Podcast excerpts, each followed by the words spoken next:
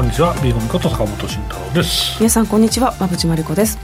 リスナーの皆さんご機嫌いかがでしょうか？番組アシスタントの新井沙織です。この番組この時間はしゃべくりカブカブをお送りしますさて馬淵さんお帰りなさい。すいません。先週は体調崩しましてあのお二人に助けられてありがとうございました。寂しかったです。本当ですか？はいリスナーの皆さん引っ張るのが大変だったよね坂本さんがねしっかりとあのリードしてくださいまして。無事に放送はお送りできたんですけれどもやっぱりね馬淵さんもいらっしゃらないとしゃべくりカブカブじゃないよねっていう感じで、良さは出ないです、とんでもない。そう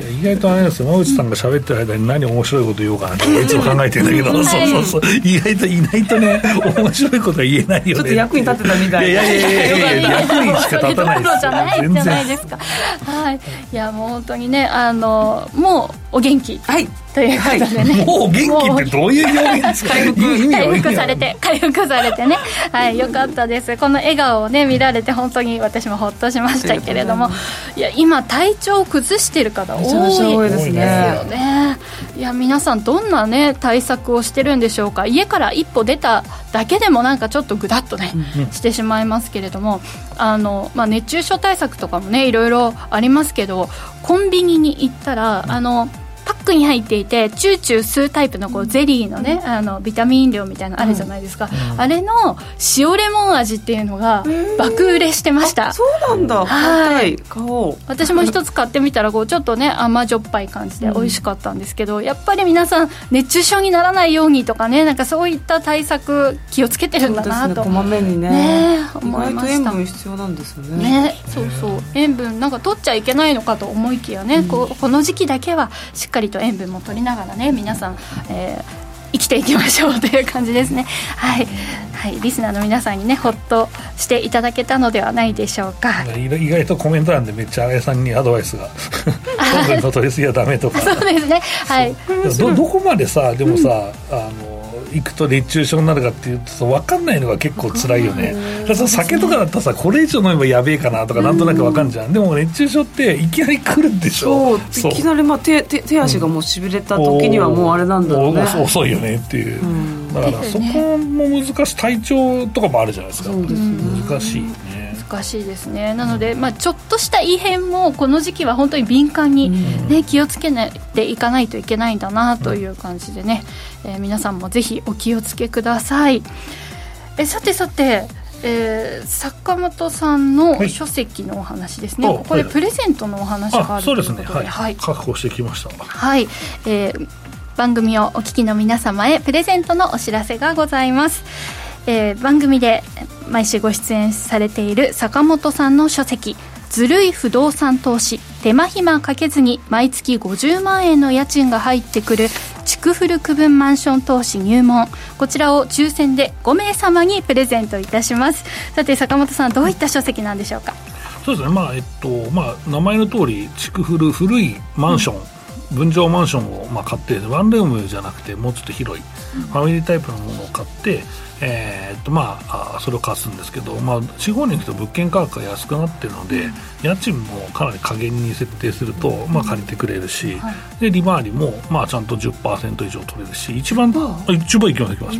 で5%ならリートリンですよ。それ以上取りたい人が、まあ、ちょっと事業リスクを取りましょうということで一番いいのは僕が持ってるのが17%ぐらいのがありますね、はい、これこれ今年 そうこれ今年仕上げたんだけどすごいやこれ結構ね見た瞬間もう慣れてるから、はい、これはいけるって不動産に聞いたらこれはいけますねさすがですねって言って行ったんだけど地域は北九州市です。北九州で、はい、強いですねやっぱり坂本さんいやまあそうなんですけどそのずっと作ってるとさその場所がもうここに作るとこのぐらいの家賃でいく分かるのって、ね、駐車場がこの地域はねえぞとか言うと、うん、これそのまま分譲でついてたりしたからあそれ1万1000円乗るじゃんみたいな家賃と。であとはペット可になってるようなその、うん中古マンションがあって普通30年前って基本規約がペットダメだったんでダメなとこ多いんですけど古いとこ OK になっててなんだこれと思ってっていうと家賃が高く取りますと。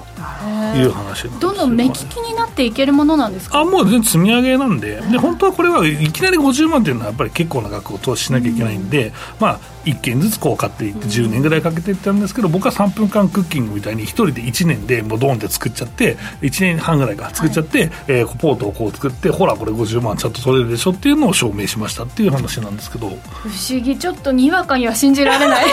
読みましょう、そうあとね本持ってきたいんだけど317ページぐらいあってもうめちゃめちゃそうそうなんです。よあと僕いつもの本ってふざけて書いてるんですけど、うん、もう結構実用書なんですよ実は。だからそれ真面目に書いてるんでそういう意味ではすごくあ来週持ってきますんで、はい、あすごくそういう意味では意味がある本だと思うんでぜひお求めいただければと思います、はい、7月26日来週の水曜日に発売の新刊ということで、はい、えーえプレゼントのお知らせなんですけれどもコメントで B コミさんの新刊は買うから応募しません。笑い笑いと。はいコメント受付中ですのでよろしくお願いします、えー、ぜひねあの予約をした上でプレゼントもね記念としてご応募いただければなと思います、さてこちらのプレゼント企画ですがお申し込みは番組ページもしくはトップページ右上のプレゼントアイコンをクリックしてご確認ください。皆様からのご応募をお待ちしております。さあそして馬淵さんの新刊も今日、そう発売なんですよね、は。い、おめでとうございます。超速勉強法また改めてプレゼントのコーナーは次回、はい、ぜひぜひ、はい、楽しみにしております。あのこちら発売前に重版が決まったということで、本当皆さんありがとうございます。すごいですね、もう注目度の高い 一冊となっております。山渕さんの新著、本日発売です。日本一忙しい経済アナリストが開発、収入10倍アップ、超速仕事術、こちらも、えー、アマゾンでもですね、もう、買えるということですので、はい、ぜひ店頭で見つけるのも嬉しいですもんね。はい、ぜひ皆さんお手に取ってみてください。さて、この番組はラジオでの放送に加えて YouTube ライブでも同時配信をしています。ラジオ日経のしゃべくりカブカブの番組サイトからご覧いただけますので、ぜひアクセスしてみてください。また、坂本さんや馬淵さんへのご質問やメッセージなど、皆さんからの YouTube へのコメントもお待ちしています。しゃべくりカブカブ番組 YouTube チャンネルへの登録も合わせてよろしくお願いします。それでは番組を進めていきましょう。この番組は岡三証券の提供ファンディーノの制作協力でお送りします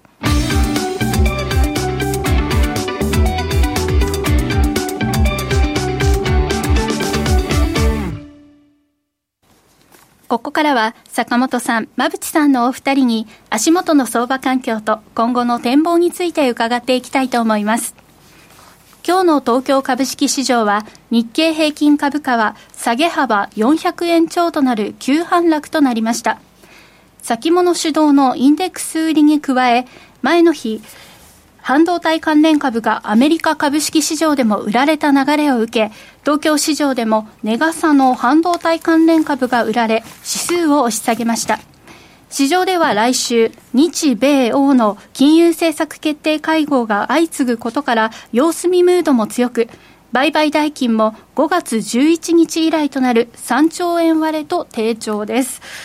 さあ、ちょっと400円超の急反落でしたけれども、このくらいのこうえ金額、上下するの、なんか慣れてきちゃった気がするんですけど、いやいや、まあさ、でもさ、2万円の時と3万円の時でさ、パーセンテージがさ、はい、一緒だったらさ、その幅はでかいじゃん。そうですね。まあまあっていうのもあるよね。はいうん。まあ、当然それもありますけれども、ちょっとまあドキドキもする展開ではありますが、まあ、様子見ムードの中、材料はどんなところなのかというのを教えていただきたいと思います、ね、まあ、マクロから振り返っていきましょうか、はい、はい、野内さんの資料でからお願いします、はい。えっと、直近の経済指標を確認していくと、まずあのミシガン大学の消費者信頼監視数、これはまあ結果は強い数字だったんですけど、うん、その後えー、アメリカの小売売上高とか、あと鉱工業生産指数、このあたりは結構予想を下回るような、ちょっと弱い数字が出てきました。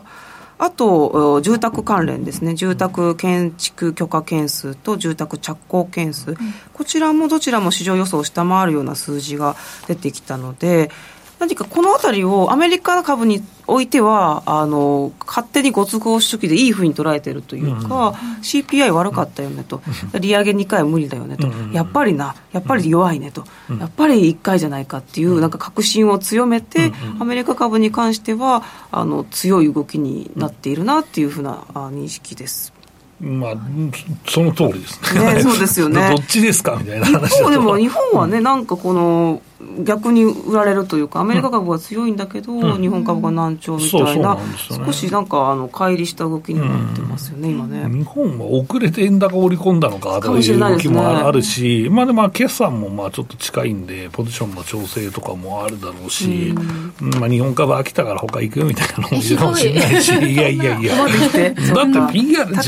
PR15.45 倍まで買い上げたら十分だろうって思うんだよね。だからこれからからいつも言うけど、来年のね、業績を織り込む水準になったら、うん、まあそれは17倍、16倍台後半でも普通かなと思うんですけど、うん、まあそれが何パー織り込むか分かんないですけど、まあ大体10%ぐらい伸びるとは思ってるんですけどね。うん、バフェットさんもいますしね、もっと注目をね、長く持ち続けていただきたいところですけれどもね。ね。まあ、割安株の修正というのは、その株が上がってしまえば、終わりですからね。うん。寿命としては。そう。だから、業績が伸び続けるか、何らかの魅力がないという株主関係をし続けるとか、いろんな魅力がないと厳しい。何かニュースが大きくあったりすると、また伸びまあそうなんだけど、まあそれもやっぱり一過性なんだよ。あの、将来にその影響するニュースだとしたら、一旦はいいなと思うけど、それが5年後、10年後の技術とか商品だったら、そこまで持たないからさ、うん、うん、だから、まあでも、ただ、バーェットさんのニュースとかは、需給的なものだから、はい、まあ、それは当然、織り込むよねっていうのがあるんですけど。うん、なかなかでも、日本株は高いなというのを払拭するようなニュースはあんまりないですし、うん、業績がまあ、当然いいんでしょうけど、相当良くないと、この高いところまで買った人が意外と納得しないからね。うん。ちょっと決算待ってる、待ってるっていうのが日本株なのかなと思ってます、アメリカちょっと今強いじゃないですか、でこれを見て、まあ、逆イールド発生してるけれども、うん、1990年半ばぐらいの時って、うんうん、えー、高金利でありながら、うんうんえー、インフレを抑え込んでかつ、うん、ソフトランディングできたみたいな時期があって、ありましたね。そうそこの再来になるんじゃないかみたいなことを最近言い出す方が結構増えてきたので、直近のコロナ湾岸戦争の時は、逆イールドで景気後退だったんだけど、もう一個振り返ると、実は軟着陸できるんじゃないかみたいな方々も今のアメリカ株の高さでおっしゃる方も増えてきてるなっていう印象ですよね。そうですね。一応ソフトランニングはするという見通しの前提で今株価動いてるんで、ですよね、そこはまあシナリオはそうなんだろうなと思うし、まあ、業績面では、一応年末にかけて業績は回復してて、この、えー、と今、決算が発表している、えー、2級でボトムらしいですよ。うん。うん。2級でボトムで、年末にかけて回復みたいな、まあ、リストラ効果は少なくとも出るでしょうからね。はい、じゃあ、今こう、慌ててね、なんか売ったりとかしないで、こうまあ、まだまだ長い目で。うん、まあ米、米国株でも上がったけどな、だいぶな。そうですね。下で持ててた方は。そうそう、それはまあ、バタバタしなくていいし、なんか3万5400ドルぐらいで、はえ買っちゃった方は、おどっち行くんだとか、ちょっとプラスだけれどもっていうような感じかなとは思うんですけどね。はいさあでは日本に目を向けますと,、えーと、はい、明日 CPI なんでこれがまあ注目点と、うん、やっぱりあの日銀のイールドカーブの修正あるんじゃないかって報道がかなり先走ってますけど、うんね、ちょっと上田さんの発言とか見ると、まだなんじゃないかって思ってしまいますけど、はい、まあ、僕はずっとない派なんですけど、ね、限界までない派なんですけど。ですよね、なぜかこういうふうな雰囲気になっていて、為替がそれで動いちゃうので、どうしようもないです、ね、でも為替織り込んでるところ、ちょっとあるよね、多分ね、やるっていうのは、逆にちょっともうちょっと円安になるかもしれないけど、戻るかもしれないですね、うん。まあ、上田さんはの実力っていうのは分かんないですけど、今、上田さんがやってることって、市場への対話だと思うんですよ、米国型の。あ確かに。そうそれをゆっくりこうやっている状況で、はい、YCC 行きますっていう話になっちゃったら、何ですかみたいな、だから急がなくていいと僕、まだ思ってるんですね、急がなくていいなら、ここはもう対応をしっかりして、でまあ、ちょっとやるぞっていう雰囲気になってきて、その投機的な動きもそんなになくなって、えー、じゃあやるかっていうのを求めてるんじゃないかなと思ってるんですよ。と言いながら極力極限までやりたくねえなっていうのが多分ある,、あると思うんです裏ではね。っていうのが見通しなんだけど、うん。よくでもね、レポートとか見てると、意外とエコノミストもここに関しては投げやりになって、投げやりって言い方よくないけど、言葉が分からないって言っちゃいけないから、乱暴で、い。い加減やるんじゃねえかみたいな発言をしてる人がいて、大丈夫かとか思うんだよね、最近見てて。そうそう、だから、そういう言い方ねえだろうとは思っていて、でそうするとさ、あの、まあだから日米の金利差開いてとか言うけど、まあでも、円安抑えられてるならいいんじゃねえかと思うし、だからそこはね、なんか、僕はなんか乱暴だなと思う。それだったら、もうどっちか分かんねえなら、論調的に、いや、これ市場の対話がねとかいう話しといた方が綺麗じゃんと思うんだけど、やっぱなんなんかあるんだろうね、自分の中でね、おかしいと思うね、この強い気持ちがね。あと、決算ですけれども、ここまで。まあ、氷のサイゼリアとかローソン、すごい良い数字と、まあ、あのコトビックスピリッツですね、私も、あの坂本さんもよく紹介してきた。はい、はいでささらに双葉産業。坂本さんもご紹介されてましたね結構以前ね。もちろんもちろん。ここもめっちゃ良かったというところで、はい、あの決算いい企業がたくさん出てきているなっていう印象です、ね。ね、まあゴルフスイーツはもともと売り上げがねこんぐらいだよっていう、まあ、イメージは出てましたし、まあ、あとはやっぱり自動車は13がいいところはいいんですよ、はい。うんと思います。はいはい、このあたりのね、決算を踏まえて、まあ、指数どうなるのかというのをね、うん、次のコーナーでね、坂本さんに、はい、見通しを伺っていきたいなと思います。さて、ここまでは坂本さん、馬淵さんのお二人に、足元の相場環境と今後の展望について伺いました。続いてはこちらのコーナーです。坂本慎太郎の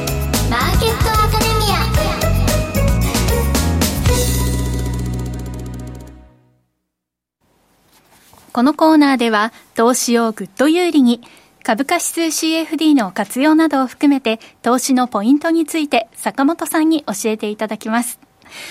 さあ、業績は良い。うん。ということは日経平均は上がっていってしまうのか。いや僕はね、はい、だってさショートショートしようって言ってんじゃないです。か、だからえっと見通しとしては個別株は安いもあるから買いたいよね、うん、セクター個別戦略は買いですよと選んでね、はい、でえー、日経平均はちょっと高いからショートやねっていうような見通しなんですよ、ずっとおっしゃってますね。そうどっちやねんって言うけど、うんまあ、今のところ当たってるんじゃないかと思っていて、うん、3万3500円大きく抜ける局面まだないんで、まあ、抜けてもいいと思ってるし、抜けたら3万5500円でショートすればっていうぐらいなんで、これはもう本当に行き過ぎを、まあ、ショートしますと、まあ、指数っていうのはいきなりよくはならないんでね、1銘柄じゃないから、225銘柄の集合体なんで、特に。225はね。だから、やっぱりそこはまあすぐに、まあ、変わ大きく変わるってことはないと思うんで、まあ、行き過ぎはちょっと無理せずショート。で。えー、あとは出遅れとか、あとはまあテーマ性があって、えー、業績の方向に舵を切るものはロングと、えー、ロングっていうのは、個別株買いというようなまあ話はしてるんですけど、はい、まあ、そんな感じで日本の決算は、まあ多分いいでしょう。ただ、えー、為替がえー、145円ぐらいにいた場合は、意外と19から情報修正する会社があったんだと思ってました、うん、ただこれが円安から円高の方に触れてしまっているので、140割れとか、まあ、138ぐらいまでありましたけど、そうなっちゃってるんで、まあ、修正はまあ2級でいいかみたいな、前のめりで1級にしなくていいが、去年ちょっと楽観視してたら、まあ、痛い目にあったしみたいなのも多分あると思うんですよ。だから、多分保守的に保守的にいくと思うんで、上昇性は出ないけれども進捗がいいというような、まあ、形にななると思います。で進捗はいいんだけど、業績自体もいいんだけど、それ以上に指数買っちゃったよっていう状況だ、になりそうなんですね。うん、まあ1、1銘柄もほぼ、1銘柄発表数銘柄しか発表されてないですけど、はい、3月決算。だから、その状況になった時に日本株売られるから、うん、その、まあ3万3500円まで買っちゃった人を納得させるような、すげえと思わせるような決算が、出ないと植えてないんじゃないって新井さんが思ってたような植えてないんじゃないって僕は思ってるんですね、はい、うん、だからもしあるとしたら来年もね一応まあ10%ぐらい伸びる予定で見てるんで、うん、来年の業績をまあいつもより織り込む年末ぐらいからかな。は、えー、当然 PR がさあの15.45倍を大きく超えて16とか17に近づいてもいいと思ってるんですけど、まあ、そんな状況ですかね、うん、あのちょっと振り返りとして、以前もまあ伺ってますけれども、3万3500円で半分ショートくらいかなっていう、今お話じゃないですか、あの上に行ってしまったら、その逆に行ってしまった場合、どのくらいまで許容していいのか。あだ許容はだから、3万3500円で売って、半分売りましょうってじゃないですか、はい、売る予定の。で、3万5500円で、はい、だからもう一回同じ、ね、そう同じ分売りますと、はい、でそうすると3万4500円のポジションが出るできるんで、うん、まあ、これぐらいだったら、うん。まあ、この前取った分を考えると、うん、まあ、実際、バブル後最高、バブル後最高、バと史上最高値ぐらいまでショートしててもいいんじゃねえかなっていう気が意外としますよ、バッファがあるんで。うん、で、それで個別株ロングにしたらさすがに儲かるだろうしってなると、まあ、うん、まあ、ただいきなりそこまでいくかっていうと、それは難しいと思ってるんで、うん、まあまあ、ロングで儲かったから余裕を持ってショートポジション取ろうぜっていうのは、まあ、この、まあ、きっかけというかね、まあ、見通し。の根源でもありますけどね、うん、確かに3万5500円でもう半分ショートに入ってもいいっていう気持ちでいたら、うん、あの3万3500円のポジションがちょっとね、うん、あの上に行ってしまっても、まだまだもうちょっと上に行ったら買い時だしみたいな、なんかちょっと精神的に違う感じがしますね、なんでそうするかっていうと、3万4500円でポジション作るなら、そこで売りゃいいじゃんと思うけど、そこまで行かなくて下がっちゃうかもしれないじゃないですか、それでいいんすかっていう話。でしょ、そしたら、お前、半年座って何やっとったんだっていう話になるわけじゃないですか。だから、まあ、よくあるテクニックで、ね、その日だけでやっぱ高値って決めれるわけじゃないし、うん、まあ、むしろ1週間に1回しかこれ出てないわけだから、はい、だからやっぱりそういうそのゾーニングというか、うん、まあ、ゾーンでそのポジションを取っていくっていうのは、やっぱり必要だよね、そのじ時間をしっかり取って、ゾーンを取ってっていう、ね、だからどっちかっていうと、投資家って、まあ、そのゾーンでその 3D じゃなくて 2D の投資してるんですよ、うん、もう期間、値段終わりみたいな、だ期間と値段を 3D にして、はい、あの挑まないと、意外とその変なところで買っちゃったなっていう後悔に苛まれることってすごく多いんだよね。うん、うんからやっぱり、うん、その 3D で買ってるんだけど、もう近視眼的すぎて、うん、もうずっと 2D でもう期間、期間関係なく、もう株価株価でいっちゃってる人っていると思うんですよね。だからやっぱり期間をちゃんと取りながら、方向性、特に指数なんでね、うん、指数の方向性を考えつつね、えー、まあ、ポジションを取っていくっていうのは結構大事なんじゃないかなと思ってますけど、ね、まず買う前に、買う前に、買うときにきちんとその 3D で、考えてから入らないといけないですね。そうですね、はい。まあ、そこはすごく大事なことだと思うし、ある意味ね、その日経平均のロングショートも 3D みたいなもんで、まあ、2D なんだけど 3D みたいなもんですよね。うんっていうまあ話でして、トピックとしてはね、そうそう、米国の決算をね、持ってこなきゃいけないですけど、これ資料まだないです。さすがにあの数銘柄しかまだ発表されてないんで。はい、で、えっと、外、まあ、金融株ね、一応まあデータえるということなんですけど、まあ、そんな悪くなかったですね。予想通りです、ほぼ。うん。えー、で、トレーニング営業も取れてますし、まあ、こう住宅不況と言いながらも、意外と住宅ローンでリテールのとこ取れてますし、って考えると、まあ、この米国の、ね、株価の動き見ても、その売らなきゃいけないような、そのまあ、決算では全然ないよねと、えー、いうことで、まあ、2級のそのボトムって考えると、これがボトムだったら意外とそこって、浅いよね、浅かったねっていう、今年はだから、本当にこのままいくと、プラス前年比1%っていう数字は、意外とクリアできるんじゃないかなとは思ってますけどね、うん、クレジットカードの利用者もまた増えてきたっていうのがね金融業界ちょっとプラスだったんですよね。意外とそこはお金がないんじゃないかという人もいるかもしれないですけど、やっぱりちゃんとあの消費活動が復活しているなりレバレッジをかけるなりというような、えー、消費行動になってアメリカ型の消費行動が戻ってきたっていうふうになるので、まあ、それはやっぱりプラスですよね、うん、もしそれがお金がないんじゃないかが、それが正解だった場合は後々ちょっと苦しくなってくるそうですね、あとね、多分このクレカを使いますとかいうふうになった一つの理由は、意外とインフレが落ち着いたからもあるかもしれないですね。うん、だから、なんか、今買っても、後から買っても、あんま値段変わんないよねってなったら消費するじゃないですか。だし、今買ったこれ高いかもしんねえぞと思うかもしれないじゃないですか。それは生活必需品をやっぱり基本的に買って、その中でも高いから、生活必需品の中でも必要なものから買っていって、だから肉の投機を落としますとかさ、まあその、シリアルにしますとか、置き換えとかさ、やるんだけど、それが落ち着いてくると、まあちょっと経済学的にどうかという話もあるんですが、まあ普通に考えて、まあ、だいぶ物の値段が落ち着いてきたんだったら、じゃあ買いたかったやつ買おうかっていうのも意外とあると思うんですよ。だそこが、まあ消費につながっている可能性っていうのを僕は否定できないんじゃないかなと思ってますけどね。はい。だから、まあ、このままインフレ落ち着くと、クリスマス商戦にお金を使う可能性っていうのは、ひょっとしたらあるかもしれないという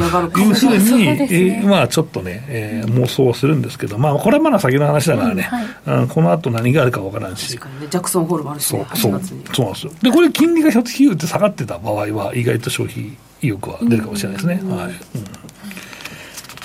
コメント、富裕層は高級品でインフレヘッジかいって ありますね。まあそうなんだけど、でもさ、なんかデートナとかさ、アレックスのデートナとか一番高いところ700万で使っちゃった人、今500万だからな。そんなに、それで、それで行く行くと思って買った人は全然ダメだねみたいな。そうそうになっちゃいますからね。なかなか物の投資って難しいですね。難しいよ。だから高い時の物の投資が一番むずいんだって。うん、バスに乗り遅れるなっていう考えもあるし、はい、まあそれ株でもそうでしょ。うん、なんだけど、落ち着いてから買った方がいいことも当然あるし、でもね、ブランド物とかって、定価は下がらないからね、基本的にね、ずっと。うん、なので、やっぱり買うしかないよね、みたいな。あのバンクで買おうと思いましたけど、2回値上げしやがって買えなくなっちまったじゃねえかみたいなのってよく聞きますよね、そうそうそう。やはりね、物でも株式でも、何でもこうちょっとなんていうんでしょう、加熱してる時は目が向いてしまいますし、うん、手を出したくなるけれど、危険ですね。そうですね。ちょっと冷静に。うん、自分を持った方がいいぞ、みんな。ですね。一番難しいことですね。売り切れたり値上げしたらムカつく気持ちはわかるけど、はい。うんなんかね、あの焦る気持ちはとてもわかるので、はい。はい。新井さん、めっちゃ焦るタイプでしょ、意外と。でも、結局、一家、あの、流行ってるものに興味がなくなってしまうタイプなので、あの、そういうへそ曲がりなので、はい、加熱してると目が意外と向かない。流されそう、流されるって感じないもんね。そうですね、マイペースで生きてます。はい。ただ、あの、みんなマイペースな気するけど、ね、マウスさんマイペースなんだとか言って。私も結構焦るけどなんか、ね、そうそう。早くしないと。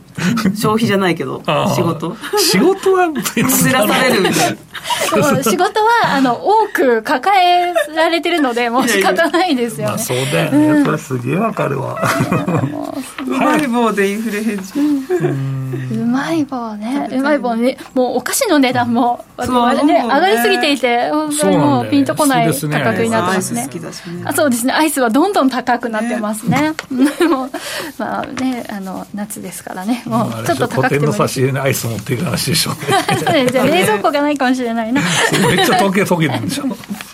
はい。ということで、まあちょっと私、今のお話でクリスマス商戦が気が早いけど、本当に楽しみになってしまったんですけど、まあそこは意外とね、消費を考えるときとか、経済考えるのやっぱ基本だからね、米国の消費はもう8割ぐらいが、まあ、GDP の消費だからね、だから、それの良し悪しで相当変わるのは間違いないからな。はい、そうですね。ちょっとクリスマス感を味わいながら、真夏のね、放送をお送りしてますけれども、まあ今後の、まあ、決算進んでいってどうなるかというのも、また来週以降も。そうですね。まあ、今のところは米国はいいいいスタートでもないけど波乱はないねっていうのが、まあ一言のそのあたりが今の株高な,、うん、なっちゃうと思います、はい、波乱がないだけで十分ねありがたいなという感じはありますね、うん、はい、以上坂本慎太郎のマーケットアカデミアでした。クリック株365を始めるなら岡さんオンライン。クリック株365は日経225やニューヨークダウ。ナスダック100といった世界の代表的な株価指数だけではなく、金や原油などの ETF を数千円の少額からほぼ24時間、日本の祝日でも取引できる注目の金融商品です。岡さんオンラインでは、新たにクリック株365講座を開設されたお客様を対象に、最大5万円のキャッシュバックを実施中です。業界屈指の格安手数料、使いやすい豊富な取引ツール、プロの投資情報を無料でご用意し、皆様をお待ちしています。初心者セミナーも随時開催中です。詳細は番組ウェブサイトのバナーから。岡三オンラインは、岡三証券株式会社の事業部門の一つです。当社が取り扱う商品等には、価格変動等により、元本損失、元本超過損が生じる恐れがあります。投資にあたっては、契約締結前交付書面等を必ずお読みください。金融商品取引業者関東財務局長金賞第53号岡三証券株式会社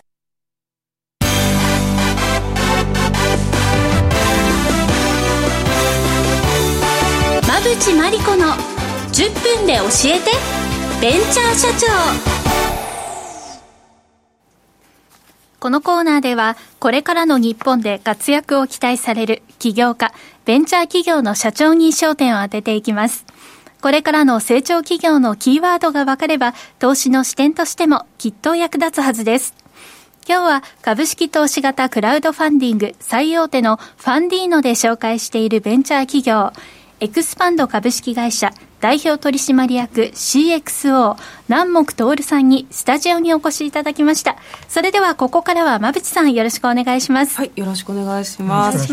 えっ、ー、と南木さんは次なる QR コードに変わるものエクスパンドコードを手掛けておられます。で昨年12月にお話を伺いましたけれども今日は事業の進捗があるということで詳しく伺っていきたいと思いますでそもそも御社は未来の都市空間と情報化社会をデザインすることがビジョンで、えの QR コードって非常にこう景観としては損ねてしまうので御社は細長い状態のバーコードこの X パンドを手掛けてらっしゃいますがこれ改めてどういったものでしょうか？はもともとは当社の前身があの都市とか交通の案内表示のデザインをしていたというところから始まるんですが、えーと空間からえーと、スマートフォンに、えー、つないで例えば多言語で情報を提供するっていったような場合に、えー、QR コードを使うとすると例えばその駅の案内表示につけるとしたら座布団ぐらいのサイズになっちゃうと、はい、めちゃくちゃ大きい。そうですね、うん、なので、えーと、もう少し、えー、空間を有効活用できるような形で、えー、使えるツールがないかということでスタートしたのがこのプロダクトです、ね、細長いバーコードなんですよね、はい坂本さんいかがですか、はい、そうですね、うん、いや非常にこれこの前もお話聞いて面白かったんですけど、ね、えっと、もうちょっとこのコードについてお伺いしたいと思うんですけどこのコードっていうのは作ると有料なのかっていうか、まあ、マネタイズ面をもう少し伺って進捗など聞けたらなと思うんですけどよろしくお願いいたします、はいはい、まあ、まずあの無料で、えー、生成自体はできるんですがえー、サブスクリプション版有料版っていうのも用意してまして、うん、これはあのプロユースに向くような機能が用意されています、うん、でマネタイズはですね理想的にはそのサブスクリプサブスクリプション版をですね、まあ、世界中で使っていただくことで、えー、スケールするっていうシナリオなんですが、足元でやっぱり技術コンサルティングとか、まあ、そういったところで、えー、ベースを作っていく形になってます。よくある QR コードも連想の商品ですとか書いてあったりするじゃないですか、あれもやっぱ少額のお金って払ってたりする、それとも無料なんですか、ああいうのは。そうですね、はい、QR コードはもう完全に特許を開放して、うん、それを読み取る機器で設けるというのが伝送のビジネスらしいです。はい、御社はどっちかというとその、まあ、コードのそのなんていうんですかね、えー、作るソソフトっていうんですか、ソフトっていうか、そういうので課金するような感じになるんでしょうか？そうですね、はい、コード自体の利用料が、まあ、あ将来的には柱になるはずなんですが、はい、えー、まあ、先ほど申し上げた技術コンサルティングと、あとは中期的にはそのエクスパンドコードと相性のいいアプリを提供していくということで、えー、それがまあ中期的なビジネスになります。あの以前ご出演をねいただいてから事業に進捗があったということなんですけれどもどんなところなんでしょうか、はい。まあ、進捗でもなかなかその スタートアップとしてそのマネタイズに苦労しているところはあるんですが、うん、まあ、あの12月の時点で計画していた主に4つの分野についていろいろ実装を進めています、まあ、4つっていうのは具体的には屋外広告アートスポーツそれから音楽とこの4分野この半年進めてきました。具体的に少し教えていただけますか？はいまあ、あの4つの中だとえーまあ、屋外広告を読み取ることであのエクスパン屋外広告につけた大きなエクスパンドコードを読み取って、えー、コンテンツを見せるっていう実験をしてるんですが、うん、その中であの NFT アートを公募してそれをあのモバイルで見せて、えー、そのアートの AR ボタンを押すと、えー、そこら中にアートを貼れるっていうサービスが比較的その引きが良くて、えー、そこからいろいろ展開していこうと思ってます。これ銀座で一回されたんですか？えー、とそうですね、あのえっと、物理的にその銀座に何かギャラリーを開いたっていうわけではないんですが、うん、あの10月には実際にその銀座の、えっと、中央通りでやる予定にしています、うん、NFT の画廊をあの開設予定まあ、NFT 画廊っていう、まあ、今モバイルサイトなんですが、うん、モバイルサイトなんですね、はい、はい、でそれに関連して実際の銀座でもそのアートとかえー、クリエイティブと NFT を掛け合わせたイベントっていうのを、えー、実施します。なるほど。あとスポーツかけるエクスパンドコードこれどんなものでしょう？はい。これちょっとまだあの、かなり、えー、なんて言うんでしょう。模索してる、はい、状態なんですが、まあ、あの J リーグを目指すサッカークラブ2チームに、えー、使っていただいてまして、掲示で主に使っていただいています、音楽とも相性がなんか良さそうな感じはありますよね。ですね、はい、とは思うんですけどね、はい、あのラフォルジュネンっていう、えー、音楽祭、ゴールデンウィークにあったんですが、そこで、はい、えーと、イベントの案内で使っていただいてます。いろんなところで、まあ、利用されるシーンがやっぱ想定できますよね。うんで以前あの NFT のお話もされてましたけれどもここあの特許の準備をされてるそうなんですね。そうですね、うんうん、あのあんまり強力な特許がなかったっていうのが結構いろんなところから怒られる一つの要因だったので。で、ね、えー、まあ、国内の特許はすでに取得済みなんですが、うん、えー、PCT 出願っていう、まあ、国際出願はすでに行っています。なるほど。このえ横長であるというあの形に対して特許があるっていうことですか？あのそこは残念ながら取れなくて横長のあのデザインは国際商標登録は終わってるんですが、うん、特許としてはそのエクスパンドコードを、うん、えー、どこかの URL に飛ばすところについて普通のデータベースと NFT と二重にするっていう、あ二重に、はい、その処理で取ってます。NFT のところで取られてるんですね、そうですね、うんあと最近はあのデザイン賞も受賞されたということですけどこれどんな賞なんでしょう？はい。ちょっとマニアックなんですがオーストリアの、えー、情報デザイン国際研究所っていうところがありまして、うん、そこのトリプル ID 賞っていうのを今年受賞しています。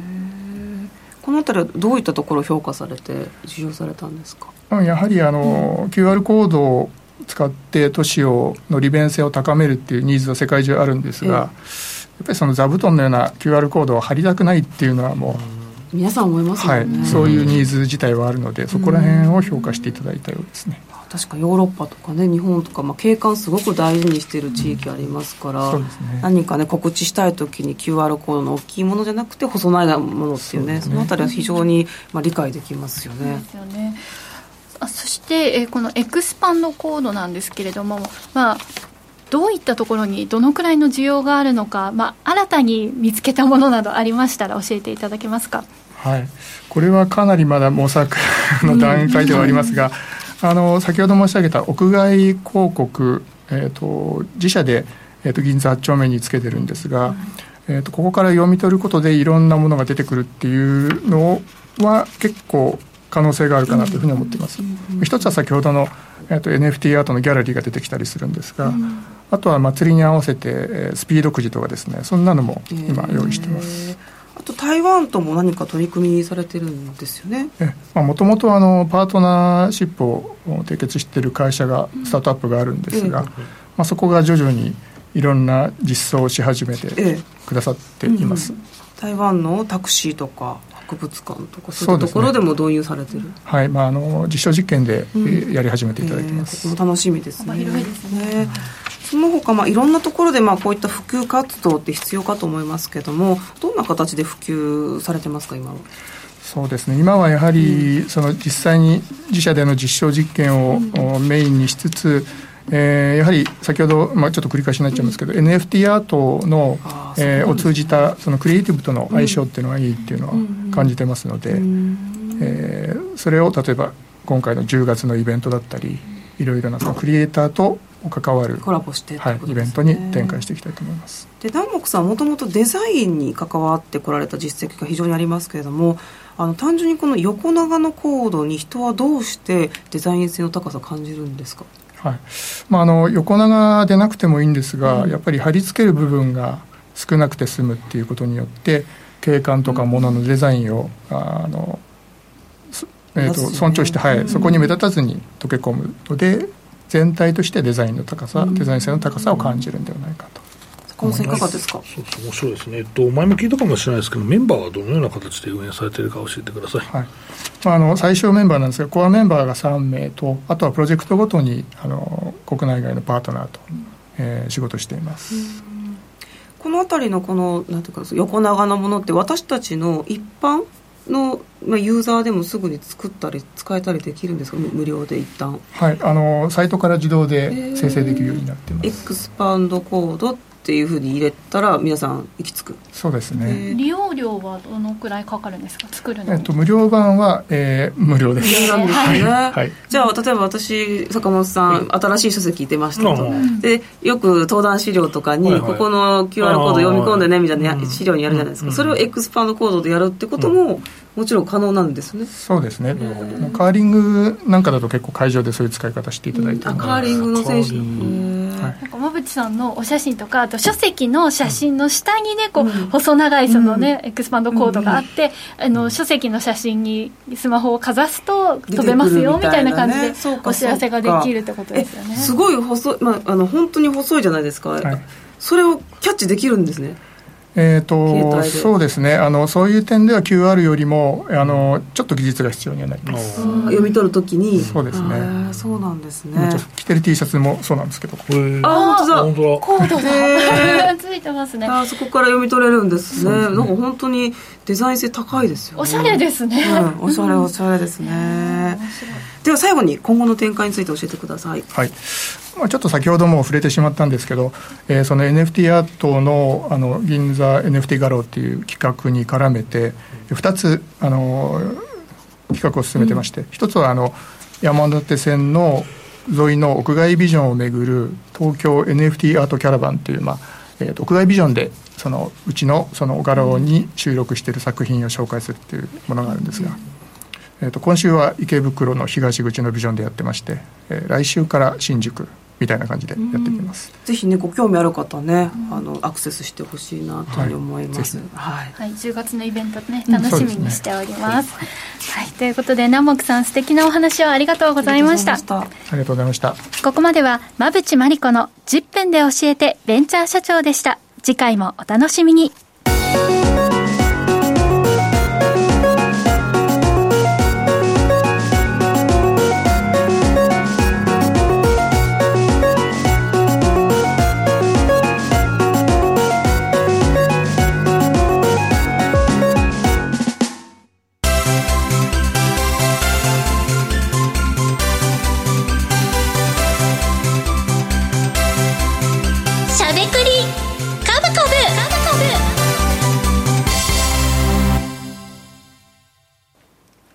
ここからは坂本さん、馬淵さんのお二人が株式投資の肝となる銘柄選別のポイントや注目セクターについて喋りまくるしゃべくり株株のコーナーです。さて、いやちょっと T シャツおしゃれでしたね社長が、ね、デザイン性すごい高いですよね。ピンとこ入った坂本さん、T シャツ結構おしゃれなのいろいろ、結構好きですね。だって上半身しか映んねえじゃんこの,、この番組さ 出演者ってそうですもんね。かわい今日も可愛いよねこれ。かわいいです。いつもどこで選んでるこれはね竹尾菊池です。あそうなんだ。おしゃれです袖が片方色が違ってねかわい。い安いのから高いのまで3ランクぐらいあるんですけど、はい。へえいつもね坂本さんの T シャツとかロン T を見るの楽しみに実は、うん、皆さんそうですよね。全然です普通に買いますから、あの今度エクスパンドコードの入った T シャツなんか作ってみたらい。いかですかあなんかユニクロで作れるから。ね UT でそうそうそうそうあのイベントなんかに出られるときに、うん、あの私にスマホをかざしてくださいって言ったら、うん、あのコードを出ますみたい。な、座布団の絵描いた QR コードつけるみたいな。面白い。面白い。逆手にとって。座布団あの座布団の絵の下にエクスパンドコードを入れるといいんじゃないですか？そういいと思う、うん、デザイン性がどうなのか、外国の方に受けそうですけどね。意外とおもろいかもね、多分もうちょっと加工してんだったらここに矢印とかつけるとさ、パラメーターっぽくなったりとかしておもろいね。い。やこれからどんどんね増えていきそうですから皆さんもね、街中で見つけたよなんていうのがあったらね、コメントで教えていただきたいなと思いますさあそれでは、えー、注目セクターや銘柄選別のポイントをそれぞれお聞きしていきます、では坂本さん。はいえー、っと僕はね基本的に今日は振り返りかな。はい、うん、振り返り。なぜここで振り返りなんでしょうか？やっぱ振り返りをさ、やっぱないがしろにしたらいかんですよ。っていう話なのと、ごめん、あの先先週の料理自慢してわっていう、はい、そんな話です。あ もうもう一銘柄あるからね、はい、坂本さんからは振り返り銘柄ということで、2銘柄挙げていただくことになっております。では馬淵さんは？私は、えっと、建設業界の人材派遣で業績好調なところです。人材ですね、うん、うん人材はねあの坂本さんのお話の中にもね、うん、いろいろこれまでも出てきていますから、ね、自動車関連とかね、はい。ね。そして馬淵さんの、まあ、DX などもね、はい、そうですね、はい、今回は建設です。建設珍しいですね建設の。建設業界今いいですからね。戻ってきてるんでそれに関連する人材というところですね、はいいろいろねあのいろんな、まあ、半導体関連なども、うん、あの日本に工場がっていう話でね、はい、あの人材ありますけれども建設はどういった人材がね求められていて、うんうん、また特殊な業界かなと思いますのでその業界で、えー、業績がいいかなりねあの見どころがあるのではないかなと思います、リスナーの皆さんもということはあの銘柄かななんていうのをね今お待ちください、はい、はい、考えていらっしゃるところかと思います。そうね、俺、実はその銘柄にしようかなと思ったんだね。そうそうそう。いやちょ高すぎだねやめようみたいな。そうそういう話。ちょっとね今戻って、ね、そうそうそうそう。っていうっていうそうそうそんな感じ、うん、もうより一層注目度が今 意外と会社でもさなんで上がったんだ？という話が分かんなかったんで。馬淵さんに聞きます。あぜひそのあたりもね、はい、坂本さんも上げたくなるような銘柄ということでね、ね。はい、気になります。坂本さんからは振り返りの銘柄2銘柄そして馬淵さんからは、えー、建設業界の人材派遣についての、えー、銘柄を1銘柄上げていただく予定となっております。さあというわけでお二人の気になる注目銘柄はこの後の YouTube 限定配信で解説をいただきます。以上しゃべくりカブカブでした。時刻は午後5時16分を回っています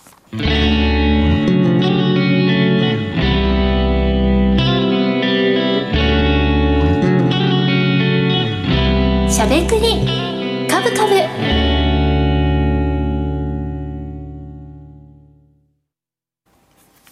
この番組は岡三証券の提供ファンディーノの制作協力でお送りしました。株式 FX をはじめ不動産クラウドファンディングなど投資商品はすべて元本が保証されるものではなくリスクを伴うものです。投資の最終決定はご自身の判断で行ってください。さあ、ということで、今週もあっという間にお別れのお時間が近づいてまいりました。やっぱりこの番組は3人じゃないとね。いけないですね。という感じで、まあ、3人揃ってお送りしていますけれども、いや皆さんね、夏をどう過ごすかご予定はいかがなんでしょうか？なんか楽しい予定ありますか？またあれさんに予定聞くのか、どこに旅行行くんだまあ教えませんけども。教えないですけど。でも前画廊がね個展が終わったらちょっとご褒美だね。あの秋ですね。秋休みはなんか撮ろうかな。次の個展があるからまた写真撮りがか分かんない そうですねそうなんですよ。あの慌てて撮らなくていいようにねあの常々撮っておかないとねコツコツ積み重ねというのはやっぱり。熱中症になるからそうしたら。あそれとお休みを取る話ですねはい次。あの秋口からねまた撮り始めようかなと思いますけれどもあの写真活動もそして投資の勉強もねコツコツですね。急には積み上がりませんのでコツコツいきましょう、はいさあそしてですね冒頭にもお知らせしましたが坂本さんの新庄のプレゼントぜひ、えー、番組公式サイトをチェックしてみてください、えー、7月26日発売となりますぜひ、えー、お手に取ってみてくださいプレゼントご応募もお待ちしておりますしゃべくりカブカブ、ラジオの前の皆さんとはそろそろお別れのお時間です。また来週お耳にかかりましょう。この後は YouTube ライブでの延長配信です。引き続きお楽しみください。